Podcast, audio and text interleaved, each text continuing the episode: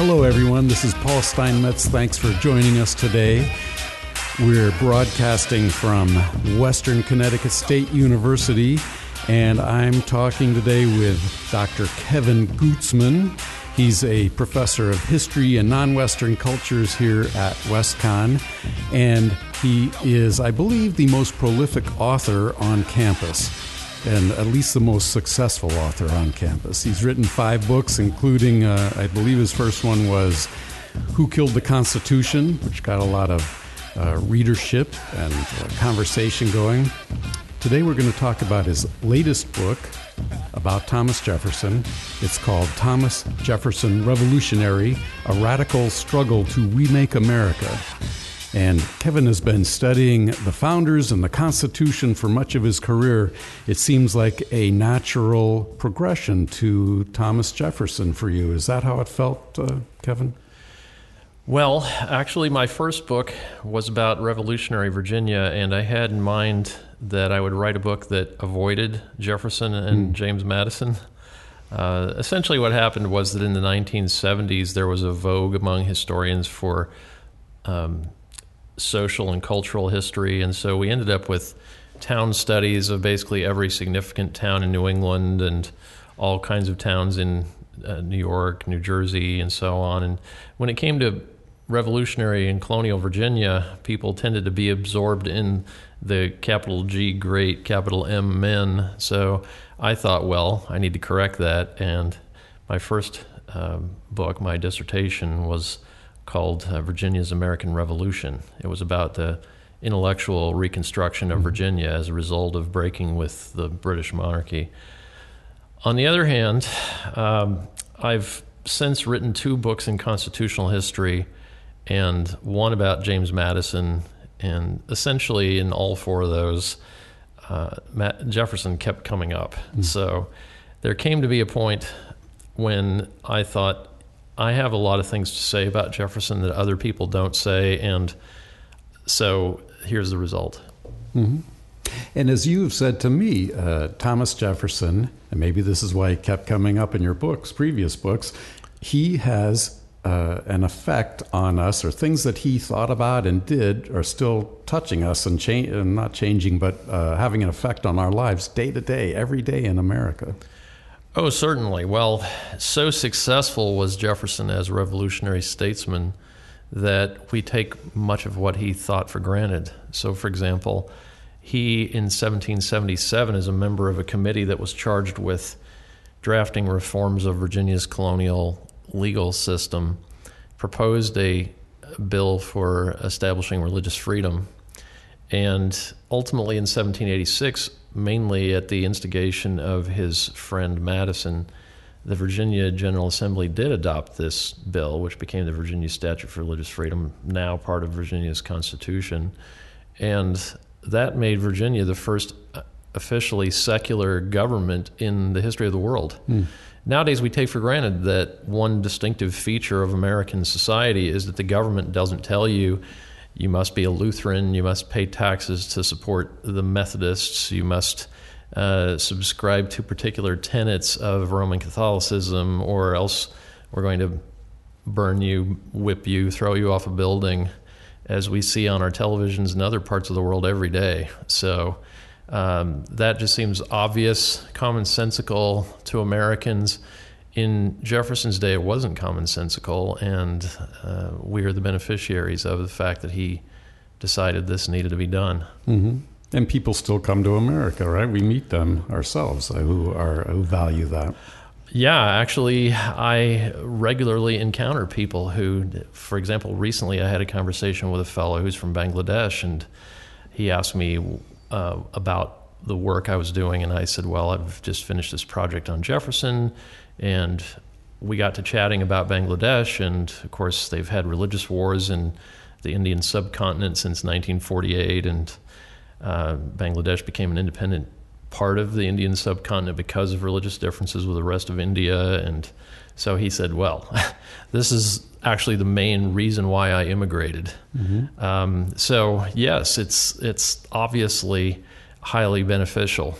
And uh, Jefferson thought, besides practical, this also was philosophically a mandatory um, reform because he thought that you couldn't really, by mandating it, make people subscribe to your religion anyway. You mm-hmm. could only make them, he said, hypocrites or liars. So if you say to someone, uh, I'm going to whip you unless you say you believe X, well, she's liable to say, I believe X. Mm-hmm. Does that really mean she believes X? So, what have you actually accomplished? And um, from Jefferson's point of view, the, the, the liberty itself was part of respecting people's um, dignity, but besides that, it, it wasn't good for the religion to mm-hmm. be trying to enforce it. So, here we have, again, one of these, I think, three or four fundamental principles of American society, and it's, I think, ultimately preferable to the alternatives. Mm-hmm. Was he the first one to think about that or uh, talk about it, or? Well, I describe in the book some of what we can infer were antecedents to his thought. So, mm-hmm. for example, he uh, had in his house Monticello oil paintings of what he called his Trinity, and uh, one of those fellows was John Locke, who hmm. famously provided a kind of theoretical underpinning for the Glorious Revolution of 1688 in, in England, but also was a radical thinker when it came to matters of government and religion. And Jefferson was highly influenced by him, and Francis Bacon was another one. He similarly was um, interested in this idea, the general idea of free thought, free subscription and so on. So um, it's not that Jefferson had a Newtonian moment here, but among prominent statesmen, he stood out. Mm-hmm.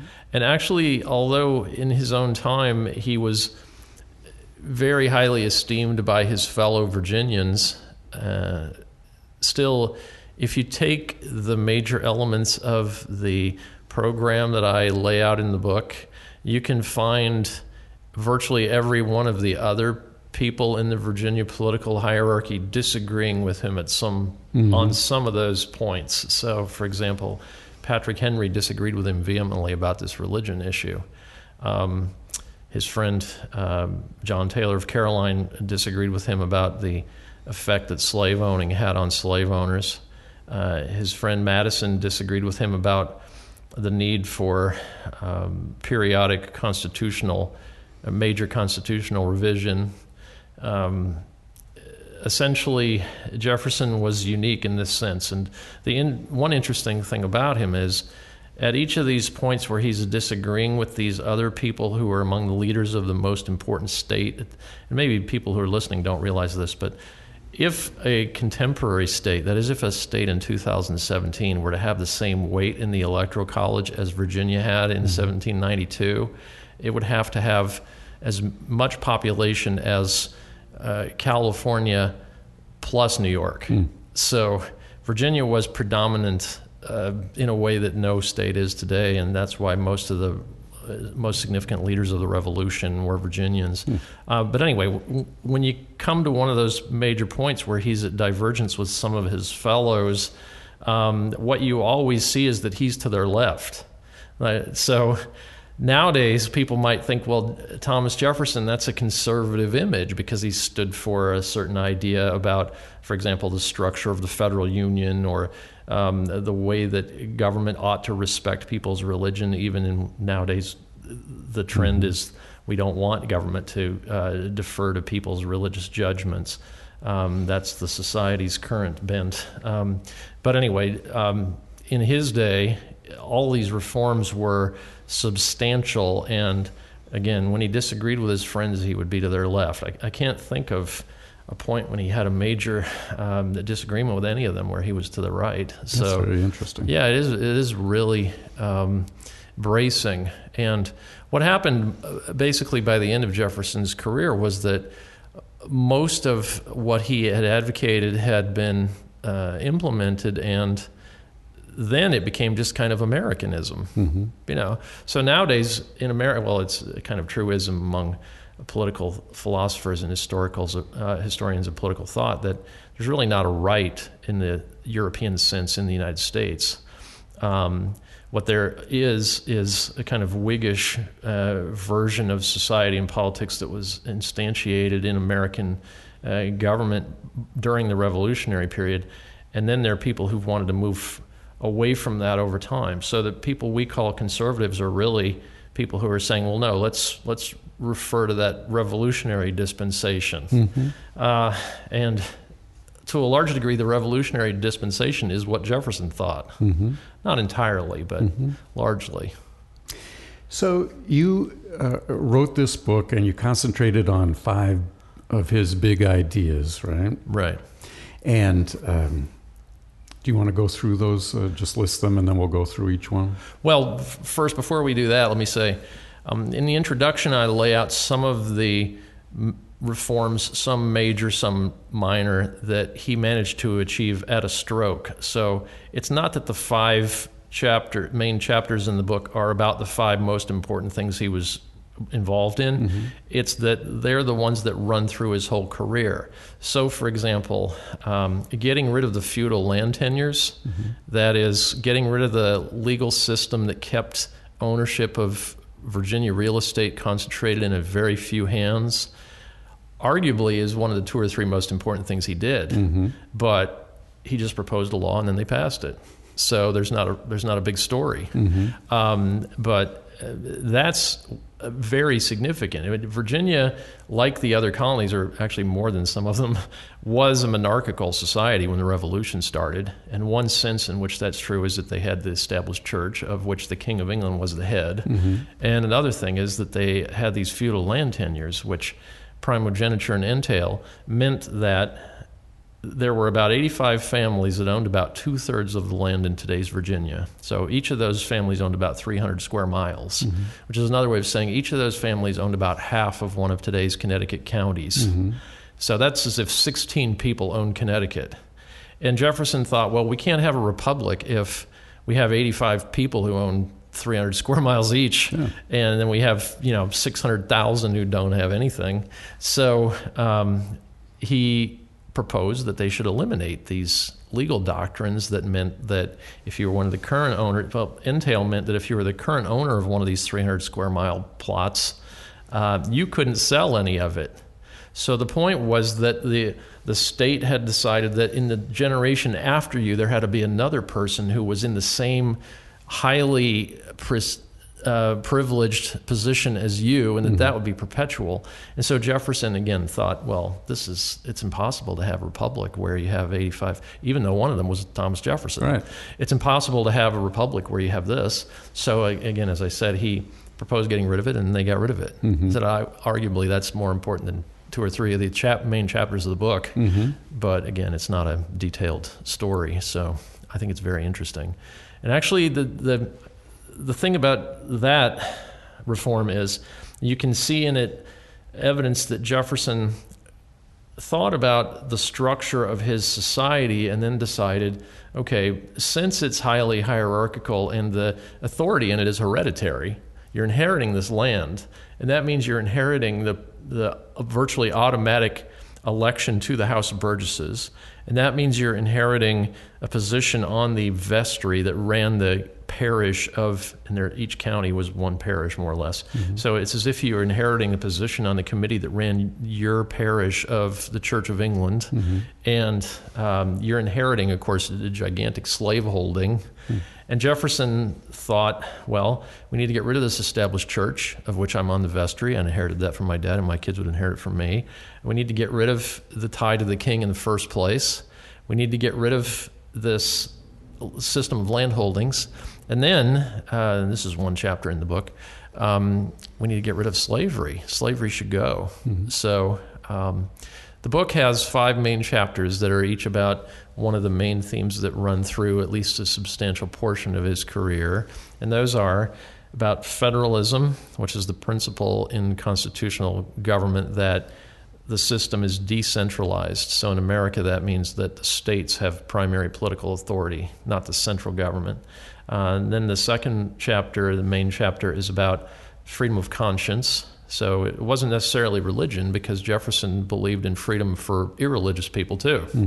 Uh, and then the third one is about um, what I, I entitled the chapter Colonization. So that's the solution he arrived at for the problem of having a biracial black and white society in Virginia in the wake of slavery. The fourth chapter is about assimilation, which he thought should be the policy of the Americans toward the Indians. And then finally, there's one on, um, well, I entitled it uh, The University of Virginia, but really it's about establishing public education. In colonial Virginia, there was no public education. So while in New England, there was the first society we know of where they had essentially universal literacy. So I tell my undergraduate students if you lived in colonial Connecticut and you were a colonist, not an American Indian, and you were not retarded or blind, you could read. Everybody could read.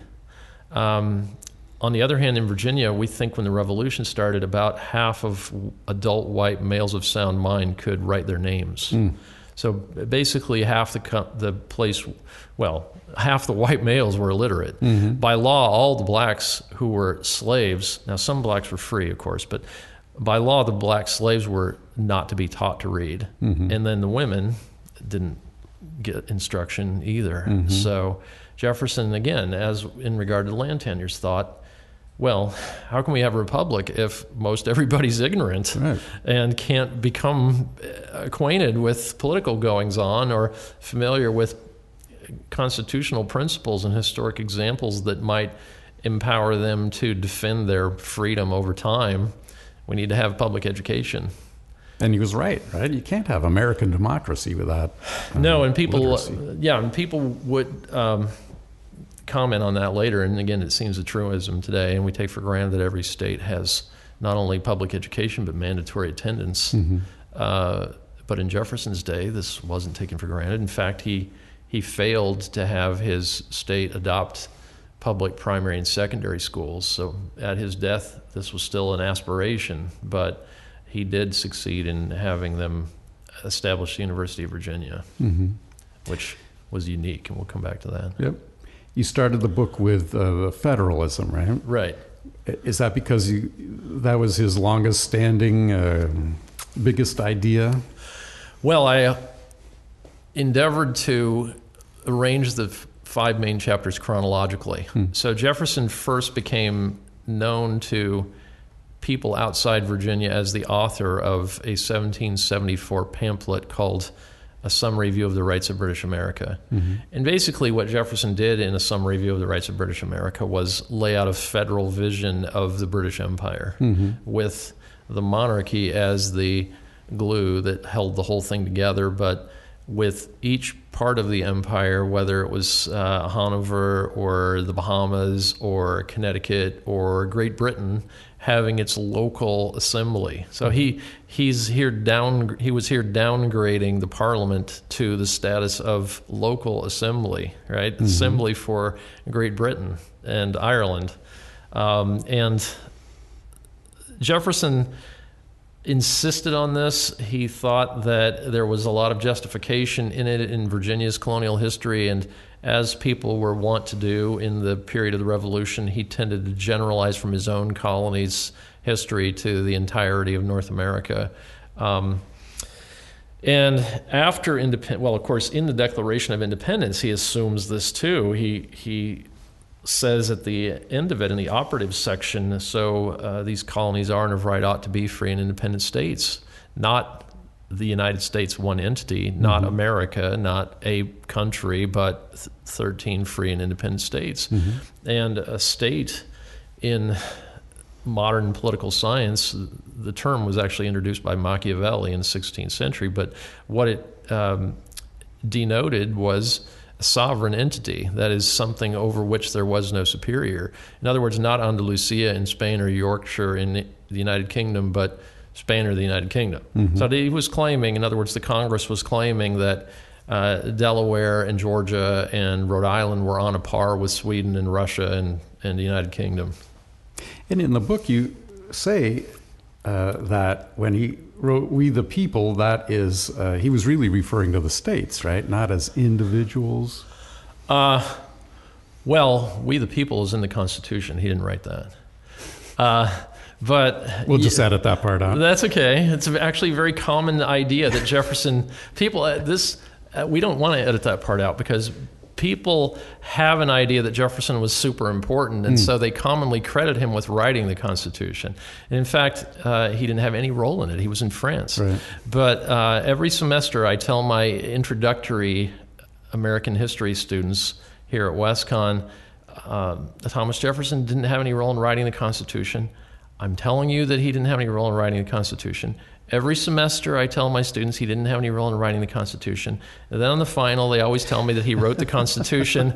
I guarantee you, you're going to do that, and they always do. They, I always have some people who say, "Well, of course, Thomas Jefferson wrote the Constitution." And on one hand, you think, "Well, what were you sleeping when I was talking?" Hmm. But on the other hand, is there's just this image of him as this kind of demigod of the Revolution. You know, really uh, and of course, the more important, the only person in the revolution who's more important is George Washington. Mm-hmm. He's, but but uh, Jefferson certainly did think that after the break with the British monarchy, the situation remained the same. So that eventually the Confederation would would replace the British monarchy in his understanding of the relationship among the states, mm-hmm. and then eventually the federal government would replace the Confederation government. But through his entire life, all the way down to the last significant political letter he wrote, he always thought Virginia comes first and then we have this relationship with these other states because it's good for us. Mm-hmm. But of course, implicit in that is if it weren't good for us, we could get rid of it as we got rid of George III. And mm-hmm. that's what the Declaration of Independence says. So he did think first, come, first comes federalism. But then he didn't think that state governments were the be all and end all. Mm-hmm. Within the state, he wanted to decentralize as well. So, this federalism principle is significant when you're talking about the federal relationships, mm-hmm. whether it's among the colonies and the mother country and whatever, or whether it's among the uh, colonies, um, or whether it's uh, in the Confederation or in the federal union. But when it came to internal Virginia matters, he wanted there to be local districts in which uh, you'd have a local coroner and a local sheriff and local school and local, you know, the reason why this is preferable to the alternative model of starting with the center having all authority and then parceling some out is that in the Jeffersonian model, the average individual could shape his own community. Mm-hmm. You could get together with your friends and talk about, well, uh, whom should we hire to be the teacher, and where do we want the building, and and if Hartford or or uh, Washington were telling you this, then you and I and probably everybody we knew would just have to sit back and see what they told us to do. Mm-hmm. So that looked a lot like the monarchical model, and that's why he was just viscerally opposed. Mm-hmm. He, there are repeated instances in his career when he is just not only is he uh, opposed to imposition of what he thinks are um, uh, kind of irrelevant to them policies by distant authority, but he's just angry about it. He just thinks he thinks it's inimical to the whole revolutionary project. And he says at various times, in, in, the context of the Alien Sedition Acts crisis of 1798, in the context of the Missouri crisis in 1819 and 20, um, he says, This threatens the revolution. Mm-hmm. You might think, the revolution? But King George isn't coming back.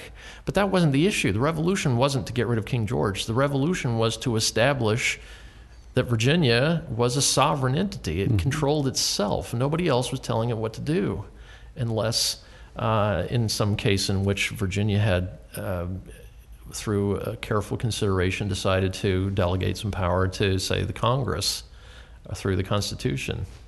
Um, that's the main uh, topic that Jefferson was concerned in and are concerned with, and that's why it's the main subject mm-hmm. in the mm-hmm. book.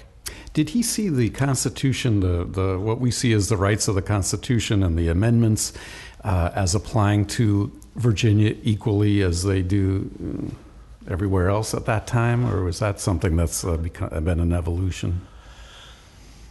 Well, uh, we in 2017 don't really live under the original Constitution. We Mhm. live under um, the Revolution of 1937, which is a kind of specialist talk for the more or less complete inversion of the federal system I've been describing Mhm. that happened during and, and since the New Deal. Mhm. So nowadays we take for granted that you know if there's a bad rainstorm in Louisiana, the president ought to have an opinion. Mhm. Well, the idea that the president should have an opinion about a rainstorm in Louisiana is a completely anti-Jeffersonian idea.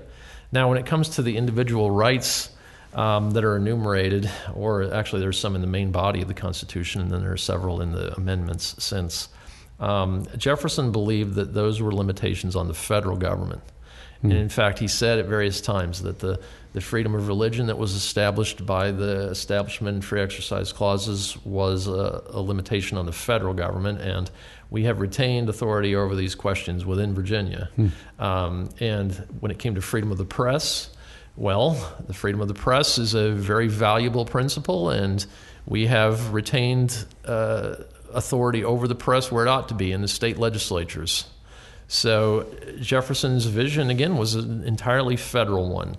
Now, within Virginia, as I said before, he was a radical, he was a libertarian. He thought, for example, when it came to the most important things, the government shouldn't say anything about religion at all. And uh, he had similar views about other um, individual liberties questions. So he was in favor of freedom, but he wanted people to arrive at these policies in a Republican way, not, not as we're accustomed to in 2017 by having a few people meet in secret in the Supreme Court's uh, conference chambers and then announce what the policy will be for all 320 million of us. That, again, that's entirely unlike Jefferson's idea of Republican government. We ought to be having a conversation. So, for example, I'll give you an, I'll give you an illustration of the distinction between the system we live with now and the one that Jefferson uh, contemplated.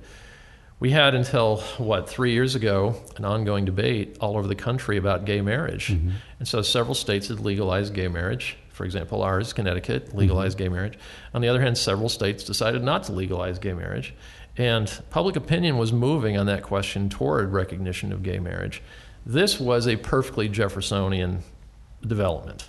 The the idea that people would change their minds about a, an important question, that some states would begin to change their policies, that others would not do so at the time.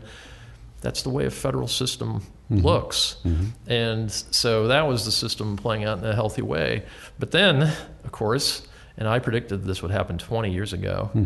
then the federal courts just said, all right, every state is going to have the same policy because the Constitution requires it. Which, of course, the Constitution doesn't mention it. But, but anyway, um, I predicted 20 years ago that that would happen because this is just the way our system works now. If if faculty members on, on faculties of elite law schools decide they favor a particular position, eventually federal courts will proclaim that the Constitution requires it.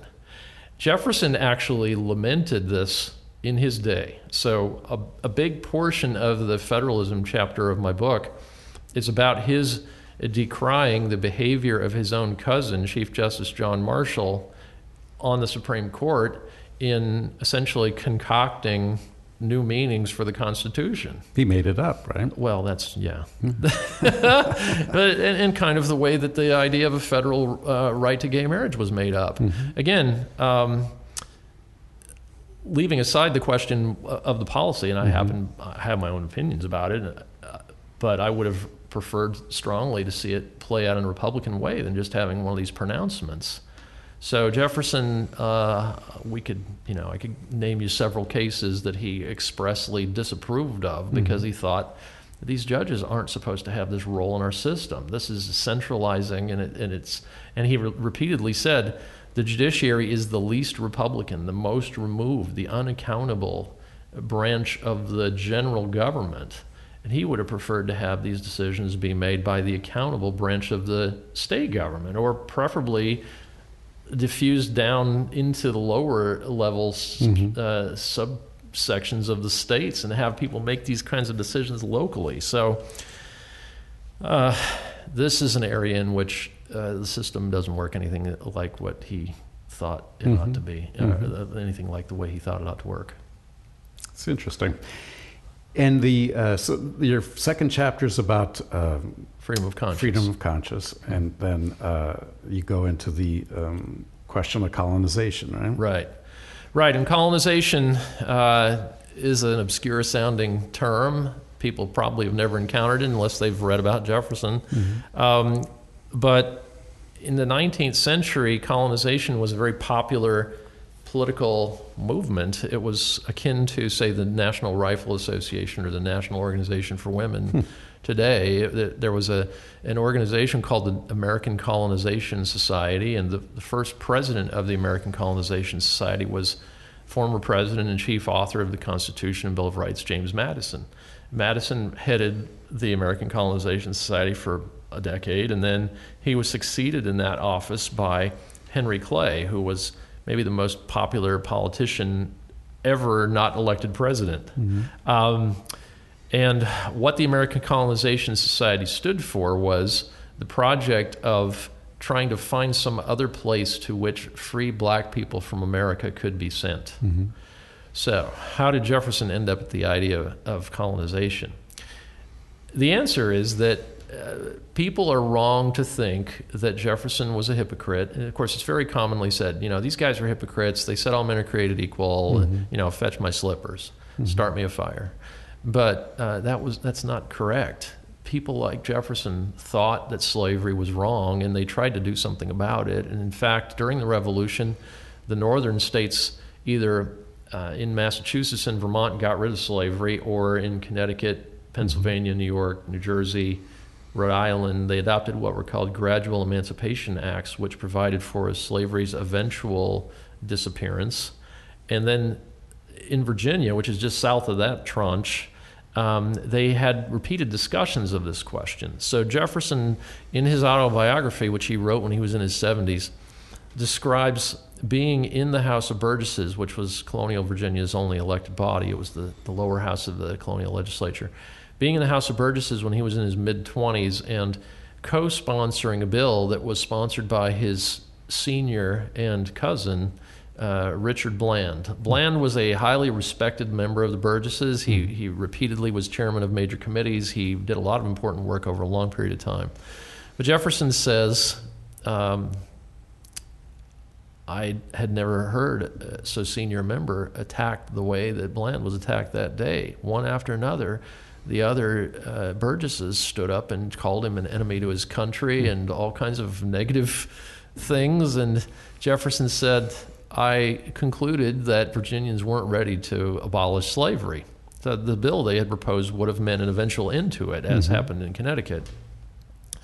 So, what to do? Well, Jefferson decided uh, he would take steps um, incremental steps thereafter. So, for example, when he was president in 1806, he, in his annual message to Congress, noted that the Constitution said in, sec- in Article 4 that Congress could not bar the importation of slaves until 1808. So Jefferson told Congress in 1806 look, there's this provision that says beginning in 1808, you can ban importation of slaves. We need to pass that law now. Mm-hmm. So in 1807, Congress passed the law providing that as of January 1, 1808, it would be a crime to import slaves, and that passed. Mm-hmm. Um, Jefferson in 1784, I think, uh, proposed excluding slaves. Uh, well, excluding slavery from southwestern territories what we now call Alabama, Mississippi, mm. and it failed by one vote. Mm. So that is an interesting counterfactual. What if Congress had banned slavery from Alabama, Mississippi, and so on, Arkansas, Texas, Louisiana? Um, one possibility, of course, is that people would have gone ahead and moved there with slaves anyway. Mm-hmm. That, that I think is has a high likelihood. But in any event, Jefferson tried to get it banned from there. He um, also communicated with people over the question well, what about slavery in Virginia? And uh, one I he had two different ideas about this actually as far as Virginia was concerned what to do about slavery one possibility was what was called diffusion so mm-hmm. Jefferson bought the argument and there's dispute among historians about whether this was a, a candid argument or whether it was a uh, tactical uh, argument that people made.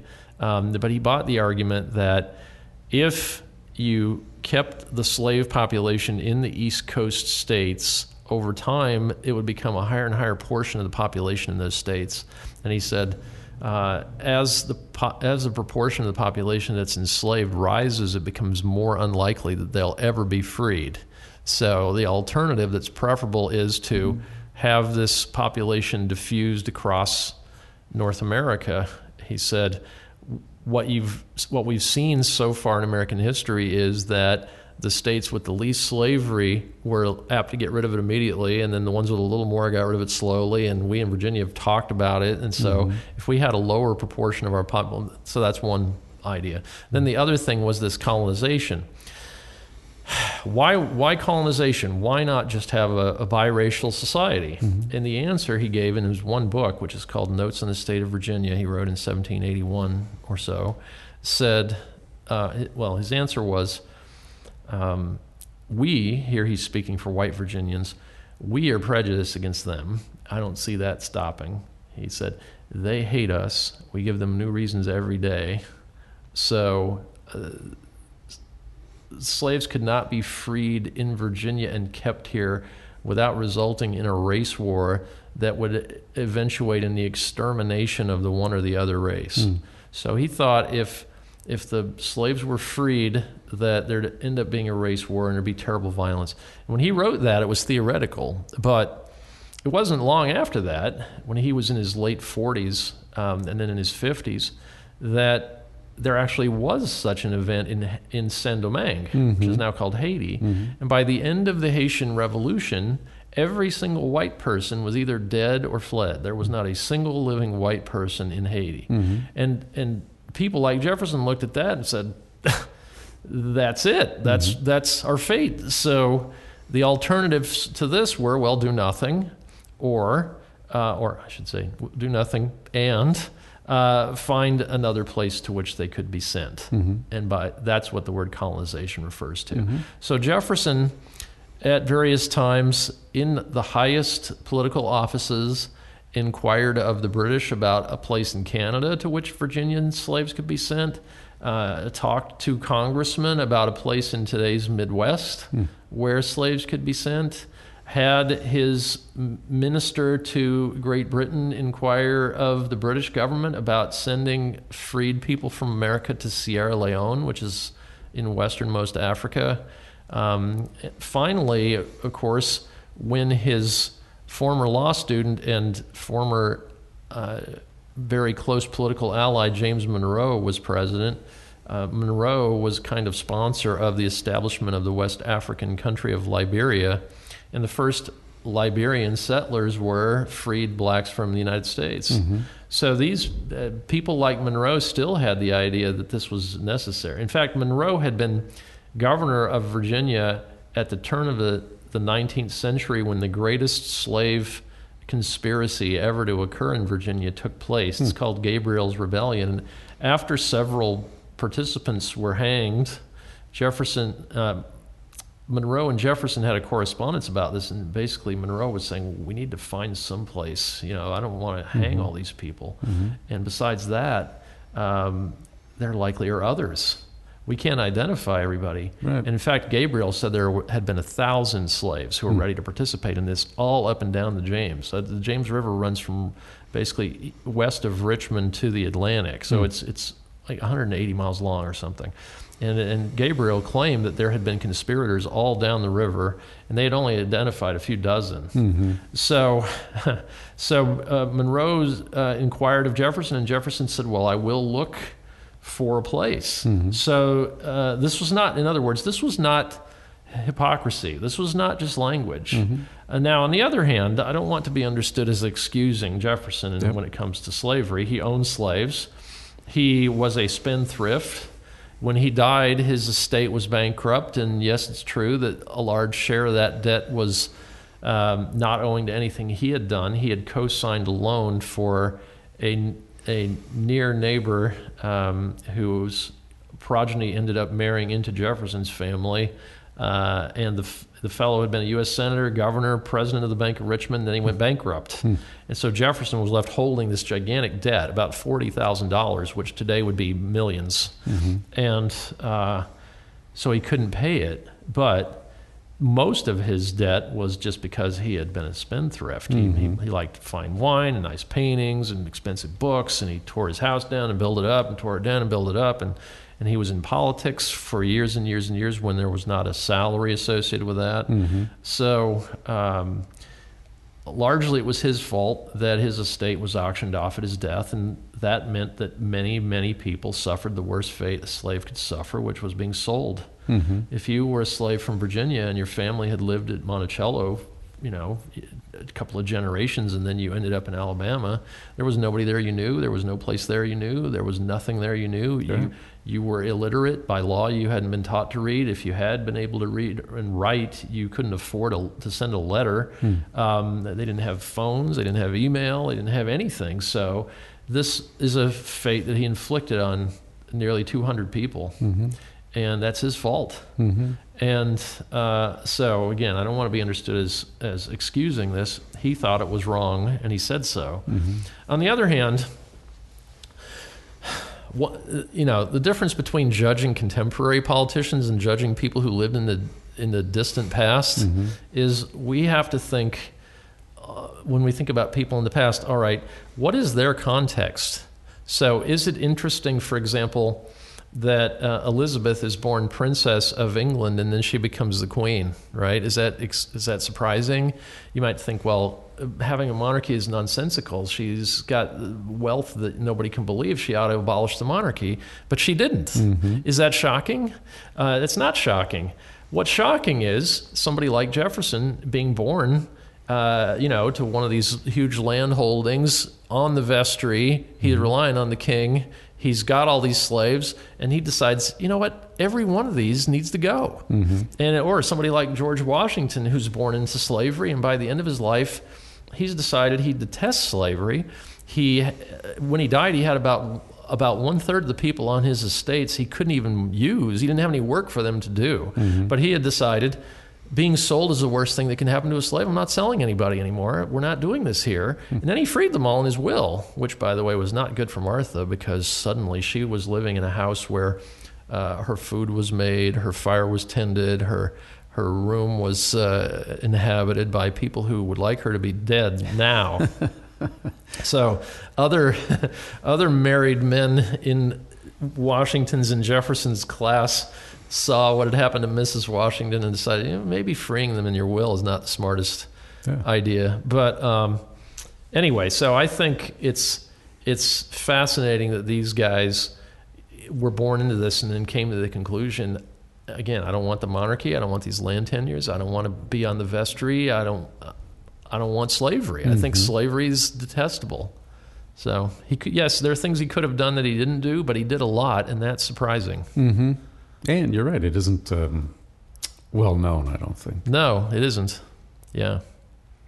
And the same with his thoughts about American Indians, Native Americans, right? Well, he actually had different ideas about American Indians. When it came to the slaves, um, he wrote in Notes in the State of Virginia that he thought, due to his observation, that it was likely that black people were inferior both in body and in mind. He said, I would like to be dissuaded. And people sent him evidence. And when they did, he would write back and say, Well, thank you. I, I've, I'm going to circulate this. On the other, and, and, uh, but I think he died still skeptical that blacks were not inferior. He did think they were inferior. Unlike Madison, who thought this was entirely environmental. If, if slaves were degraded, well, we don't let them learn to read. We don't let, you know, Jefferson said that there were slaves in, in ancient Rome who wrote poetry, and yeah, well, they were taught to read. Uh, you know, so Madison came to the opposite conclusion. When it came to American Indians, on the other hand, Jefferson had the opposite idea. He thought these people were completely equal to whites. There's no reason why they couldn't be part of American society. The reason there might be some question in somebody's mind was, he said, because they are at such a rude cultural level. You know, so when Columbus arrived in the Western Hemisphere, There was no wheel, there was no writing, there was just, it was Stone Age culture. Mm-hmm. And Jefferson thought, so what do we do? Well, educate people, teach them to farm like Europeans. Today, this has the odor of what's called cultural imperialism. But Jefferson uh, believed that if you were a, a kind of um, migratory American Indian, you could spend your life traversing a very large area of North America and still live at a very low um, cultural level and a very low uh, material level. And why would you want that? Mm-hmm. So he wanted um, to try to enculturate and assimilate American Indians. He wanted them to become just more Americans. And it's a really interesting story. He ends up in a, a long running dispute with the leading biologist of the 18th century, the, a Frenchman, the Comte de Buffon. And Buffon had said that uh, mammals in the Western Hemisphere were degenerate.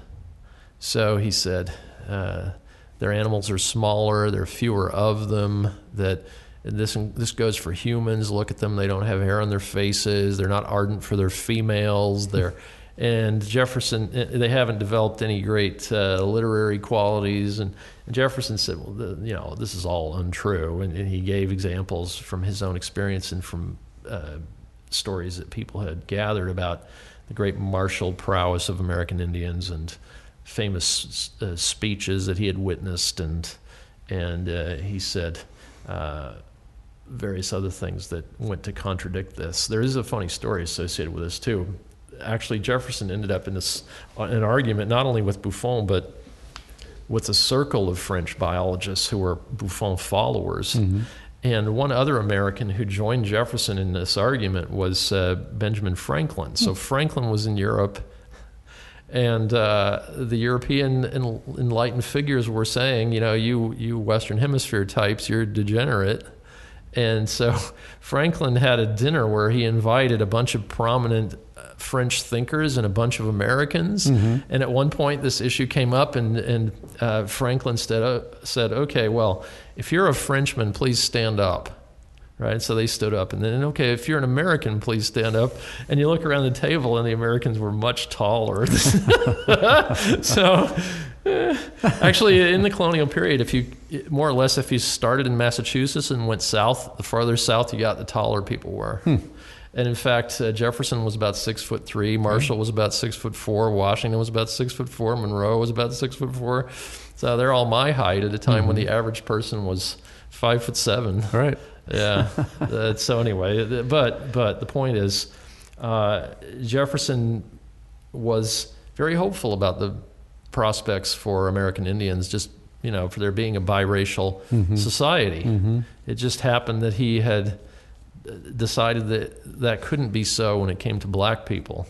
And primarily because slavery had this residue of just, he was sure that they hated the whites. Mm-hmm. And it is actually remarkable if you think about it. There hasn't really, since since emancipation, there wasn't any great wave of black violence on white people. Right. You might thought there'd be some retribution. There mm-hmm. really was mm-hmm. not anything like that. So that I think would be shocking to people like Jefferson. Mm-hmm. And you mentioned in the book that, or said in the book that he was generally very hopeful and optimistic, right? Yes. Oh, actually, at some points he's just painfully.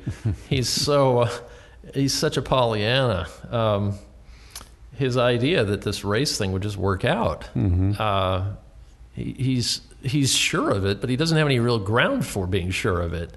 And uh, on the other hand, if you think about the, the colonization idea, of course, now we're used to the notion of a biracial or multiracial society, and mm-hmm. this is normal, and it's you know it's not violent. We're all equal citizens. But on the other hand, when slavery ended in Virginia, it ended because the state was conquered by the Union Army. Mm-hmm. A quarter of white men were killed in the war, mm. and then as soon as the occupation ended, or as soon as the war ended, there were 100 years of just brutal subjugation of blacks in mm-hmm. Virginia. Mm-hmm. So, was he wrong that this wasn't going to work? Mm-hmm. Uh, his, his idea was, uh, again, that uh, we, meaning the white Virginians, uh, you know, we're not going to tolerate this. And they didn't mm-hmm. for 100 years. Right. So we, uh, I think when we consider what he said about this, we kind of mentally we don't make note of the fact that there was this hundred years of just abject awfulness that followed mm-hmm. the Civil War. No, you're right. And basically, the white government was forced again to uh, move away from that subjugation. Yes, yes, it took, uh, and the the um, well in 2004 we had a commemoration here at WestConn of the 50th anniversary of Brown versus Board of Education, hmm.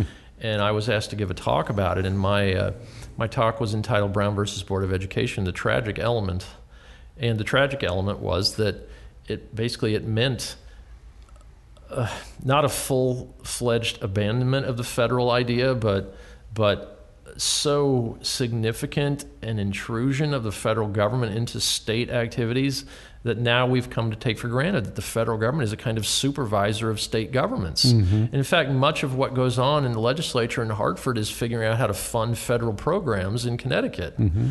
So this again is this is entirely unlike Jefferson's model, but it it flowed from the way of finally bringing an end to the awful race problem uh, that you know that proved more or less intractable. Right. Yeah. Hmm. Then at the uh, conclusion of the book, you write about the University of Virginia. Well, Jefferson, uh, I said before, hoped that there'd be primary and secondary education too. Mm-hmm. So you come to the end of the rev- of the revolution, you still have essentially the social context of the colonial period in Virginia, you have still these few ruling families. Um, I mentioned that about 85 families owned about two thirds of the land in today's Virginia. When you when you got to the House of Burgesses, of course, you were going to be, if you were a member of the House of Burgesses, likely you were from one of those 85 families. And then within the House of Burgesses, there was the same kind of hierarchy. So if you were, say, Patrick Henry, who didn't have an, any relatives in the room, mm-hmm. then you couldn't expect to be on an important committee and you wouldn't end up being the chairman of an important committee and so on. On the other hand, if you were Thomas Jefferson, whose mother's name was Randolph, then when you got to the House of Burgesses, the speaker was a Randolph, the treasurer was a Randolph, the uh, important people were all your mm-hmm. cousins. Mm-hmm. And these people were the only people who had any kind of education. So people might wonder, well, if colonial Virginia had democracy, why did they only elect these people? And one part of the answer is well, because there wasn't a salary. So who can mm. afford to go to Williamsburg for three months? Mm-hmm. Uh, but then the other part of it is well, nobody else had any education. So whom would you elect? Right. Your fellow illiterate blacksmith or Thomas Jefferson? Mm-hmm. And, uh, and in fact, there, so strong was the expectation of this that during the revolution, Jefferson said, Okay, I've had it with politics. I'm not going to participate anymore. I'm not going to hold any more offices. And then his neighbors immediately elected him to the House of Delegates again anyway. Uh, they, and um, the sergeant at arms basically sent out, you know, I'm going to drag you to Richmond if you don't come on your own of your own mm-hmm. free will. So uh, essentially, there was this expectation, and Jefferson thought, well, no, we don't want authority to descend in families because you could have a really bright person in a family, but then you, the next guy could be a total loser. Mm-hmm. And the fact that he's rich also doesn't mean that he's ethical. So it could be these guys are just self seeking, inbred people. Mm-hmm. And uh, so what he wanted to do was to provide that every child, actually, the bill he drafted said every child should have three years of education. And of course, that raises the question well, does that mean every female child? Mm-hmm. And the answer was yes, it did. And then uh, actually, three decades later, he got a letter from a reforming Quaker. And of course, Quakers are among the leaders both in Britain and in the U.S. of the anti slavery mm-hmm. movement. So he got a letter from a reforming Quaker in the 18 teens saying, I'm thinking about organizing education for slaves. And Jefferson wrote back to him and said, Well, it's an interesting idea. You know, if you read my bill for establishing religious freedom, the language includes slaves. On the other hand, he said, I'm not sure that people who are going to be in that condition will be happier if educated, which is an interesting, mm. kind of grim observation. Mm. Um, but Jefferson hoped that there would be primary uh, education for all. And the reason was that you weren't going to be able to be an effective Republican citizen if you didn't know some reading, writing, arithmetic, Mm-hmm. a little bit of history. And in fact, he uh, thought that when it came to secondary schools, which the best primary school uh, students would be sent off to on the public dime, then um, history should be one of the subjects they studied there. So uh, basically, everybody would get three years of school. Then the best year, the best of those students, plus whichever wealthy kid's parents wanted to pay for it, would go on to the next three years. And then at the end of those three years, into the regional middle school, uh, the best of those students, plus whichever wealthy kid's par- parents wanted to pay for it, would go on to William and Mary. But he wanted William and Mary, which um, was Colonial Virginia's own, only college. And the, actually, it was the only college south of Princeton in the colonial period. Um, he wanted William and Mary to be substantially reformed, too. So he wanted it to be a Republican uh, college instead of the elite finishing school it had been. And basically, during the colonial period, if you were educated at William and Mary or at Harvard or at King's College, which is now Columbia, or College of New Jersey, which is now Princeton or Yale, you were going to be educated the same way as you would have been educated if you had been educated in a college in Italy or Germany or England. You're going to be made to learn Greek and Latin, and then you're going to learn Greek and Latin history, and then you're going to learn Greek and Latin philosophy, and then and what do you know when you're done? and what good is this? And the answer is well, this is an entree to the elite world you're going to live in. Um, but if I'm Joe the blacksmith's son, what good do I have? Uh, what good do I get from reading Plutarch? Now, of course, I would argue it's really good to read Plutarch, and actually knowing Greek is good. Uh, Jefferson loved Greek and Latin to the end of his life. He read Greek every day. He carried Greek uh, books of Plutarch in his pocket when he went riding every afternoon. He would go out and read Plutarch in Greek. But he thought, if you're the average person, you should be studying Italian or French or Spanish, not Greek and Latin.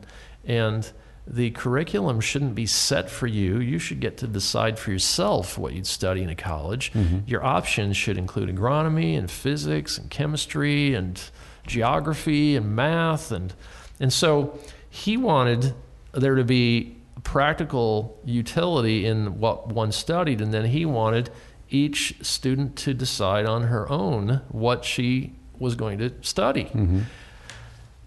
Well, this was totally unlike the way any college worked at the time. And besides that, he also uh, pioneered, uh, UVA was the first to have novel instructional methods. So, again, if you had gone to school at the Sorbonne or at uh, Oxford or at Yale, you would have been uh, assigned something to learn, and then you would have come into class a couple of days later, and each of the students would have been sitting on benches, and then when your name was called, you would stand up and you would give what was called a recitation of what you had memorized. And Jefferson said, Well, th- there's no thinking involved in that. We should have essay examinations. So he corresponded with a friend of his who was on the, the faculty at Harvard. Yes, Jefferson had a friend on the faculty at Harvard.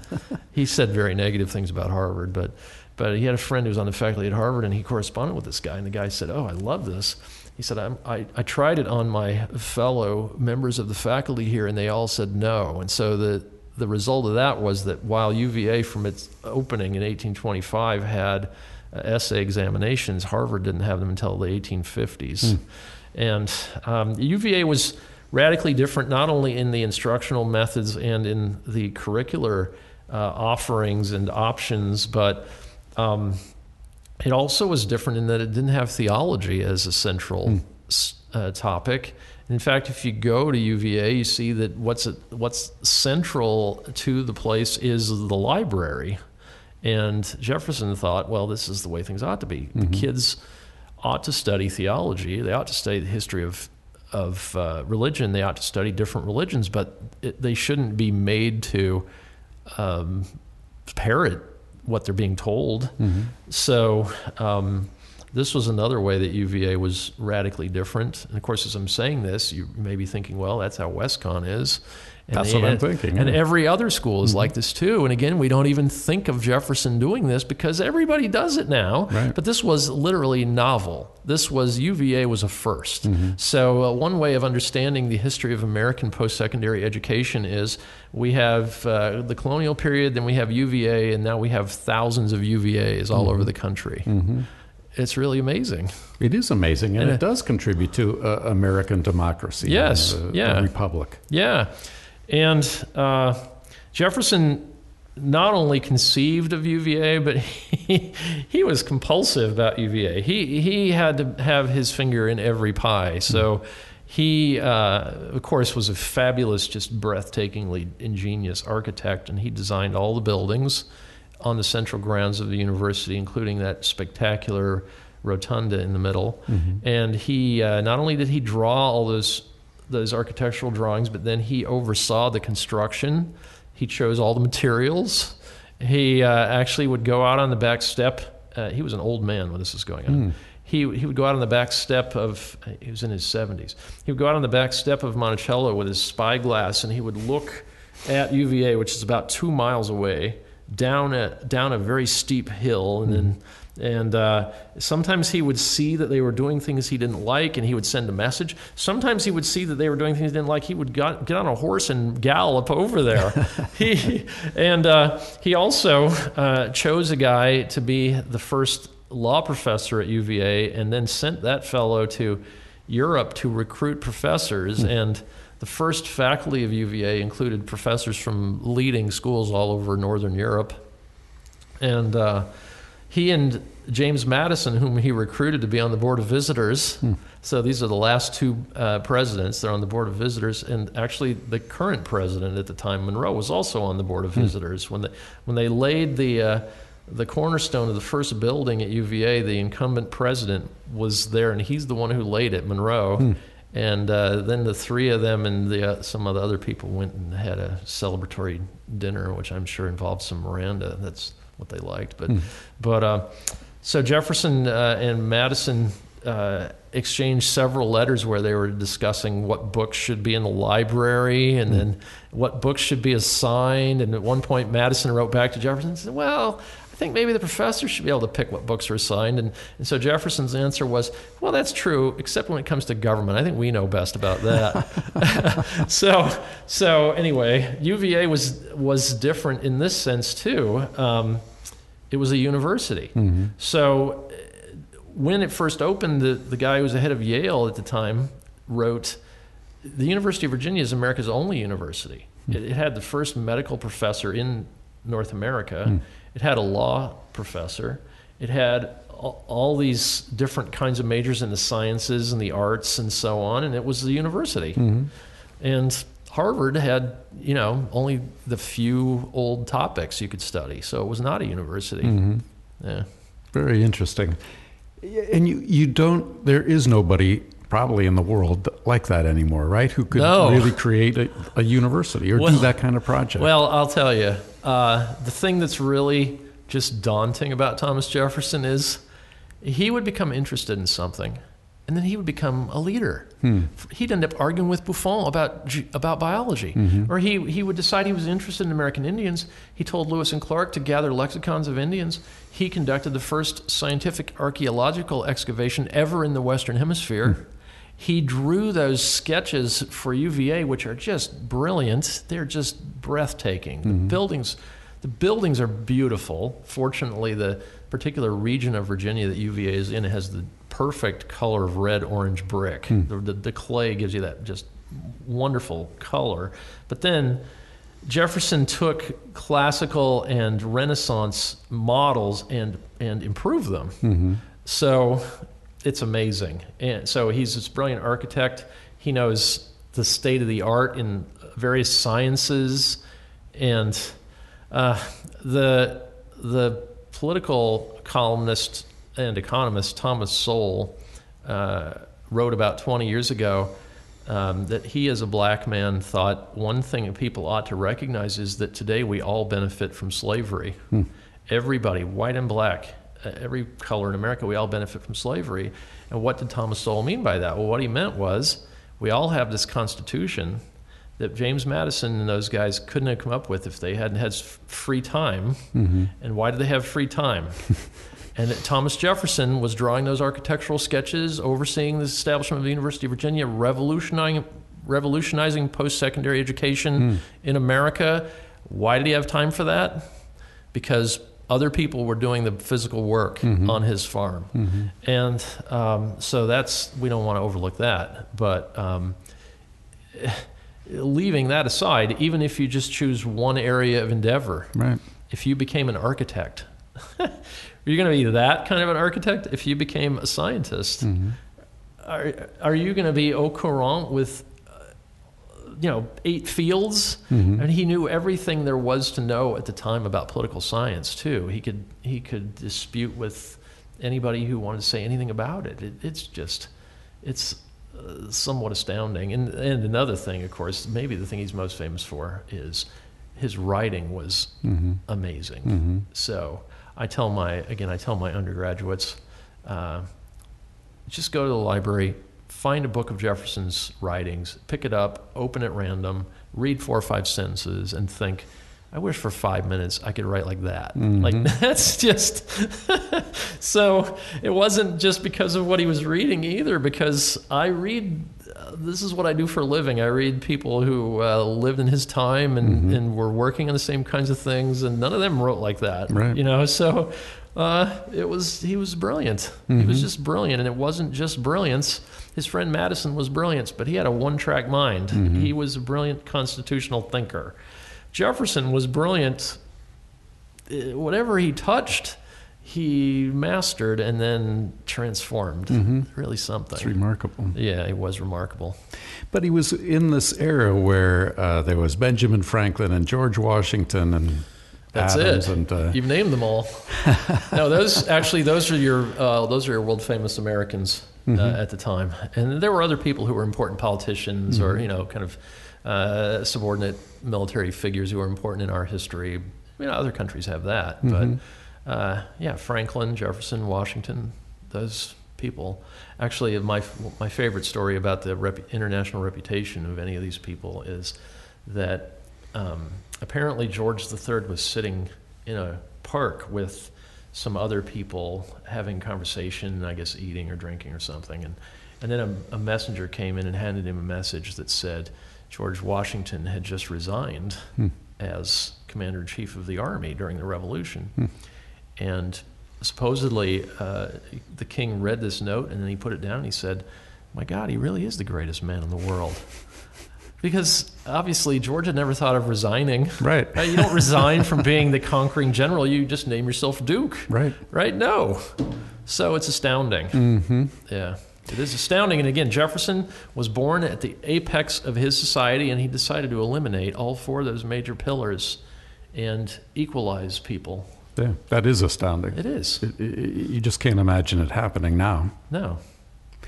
So you are a student of this era and these people, these men who were so incredible. How does it? What's it like then, as you living in this era, and uh, these politicians and our political leaders now? Well, do you uh, compare them and say, "Gee whiz"? Well, one thing that you, uh, one thing being a historian of this period that I work on means is you have a lot more perspective. Hmm. You know, you, you, commonly commentators and politicians uh, refer to our contemporaries as the greatest this or the most important that or the smartest whatever, and. Mm-hmm. And my attitude is, you know, we've had 44 guys who've been president. I mean, we call Trump the 45th president, even though Cleveland counts twice. I, that to me makes no sense. Mm-hmm. So we've had 44 guys who've been president of the United States. And if you ask the typical historian, what do you think, how would you classify those? They say, well, you know, 10 of them were great. And no, 10 of them weren't great. Maybe three of them were, maybe 4 mm-hmm. were great. Mostly they're mediocre or sub mediocre. Mm-hmm. And is that surprising? People are mostly mediocre. So if you, right. if you pay attention, Right. No, they're just it's false. There's a lot of puffery that goes on, and mm-hmm. having a, little bit of perspective means that you just see. You know, it's kind of run of the mill stuff. Mm-hmm. I actually, when I was a young person, I had the idea that I wanted to be a politician. Mm-hmm. So my first time around in grad school, I went to law school and got a Master of Public Affairs degree at the same time. I thought I'd go out and be a politician. Mm-hmm. And then the Cold War ended, and I decided, you know, there's really nothing important to do in politics now. We're going to be arguing about uh, marginal capital gains rates and and uh, you know how, how we're going to fund social security and who cares? Mm-hmm. so i decided i'm not going to do that. It's far more interesting to think about how people conceived of government what what the structure ought to be why they thought it ought to have particular elements and not others how they arrived at decisions about the role that say state legislators would have in choosing members of congress these kinds of things I think are of enduring significance. Mm-hmm. But uh, actually, I again, I tell my undergraduates, I think 500 years from now, 1,000 years from now, there are two Americans thus far who will be remembered. One is Washington, and the other one is Neil Armstrong. Hmm. And everybody else is just kind of, you know, they're significant to us because we're right next to them. Right. Yeah, but you know, my my kids are important to me. My parents are Mhm. important to me. 100 years from now, they're not going to, you know, Right.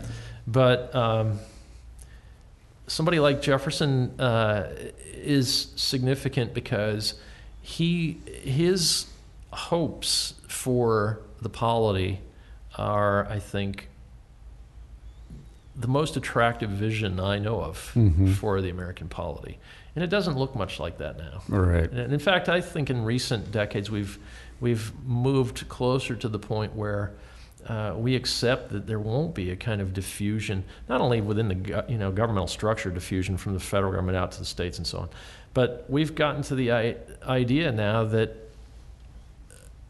having gone to one or the other of two universities will be a prerequisite to many of the highest offices and this is entirely arbitrary.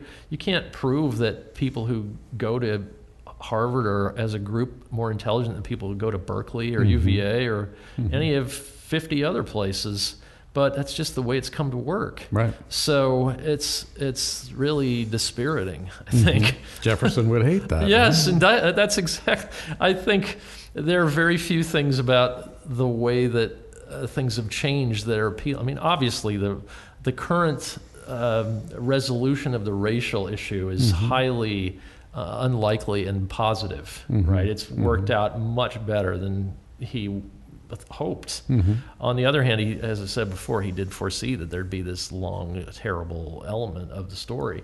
Um, but when it comes to, and of course, the technological, he liked technological Mhm. uh, doodads and whiz bangs and was constantly inventing little things and so on. Um, but as far as concentration of social and intellectual authority, political authority, uh, that's not desirable. It's not Right. necessary. I don't know why people accept it. Mhm. So, alas. Well, that's probably a good place to end our conversation today. I always like to thank Scott Volpe and Pete Puccio for making this uh, worldwide podcast possible. I'd like to remind everyone to uh, search on iTunes or SoundCloud for WCSU Media for this and all the WestConn podcasts. And I want to thank uh, my guest today, Kevin Gutzman, for a really interesting conversation. I was happy to be here. Thank you.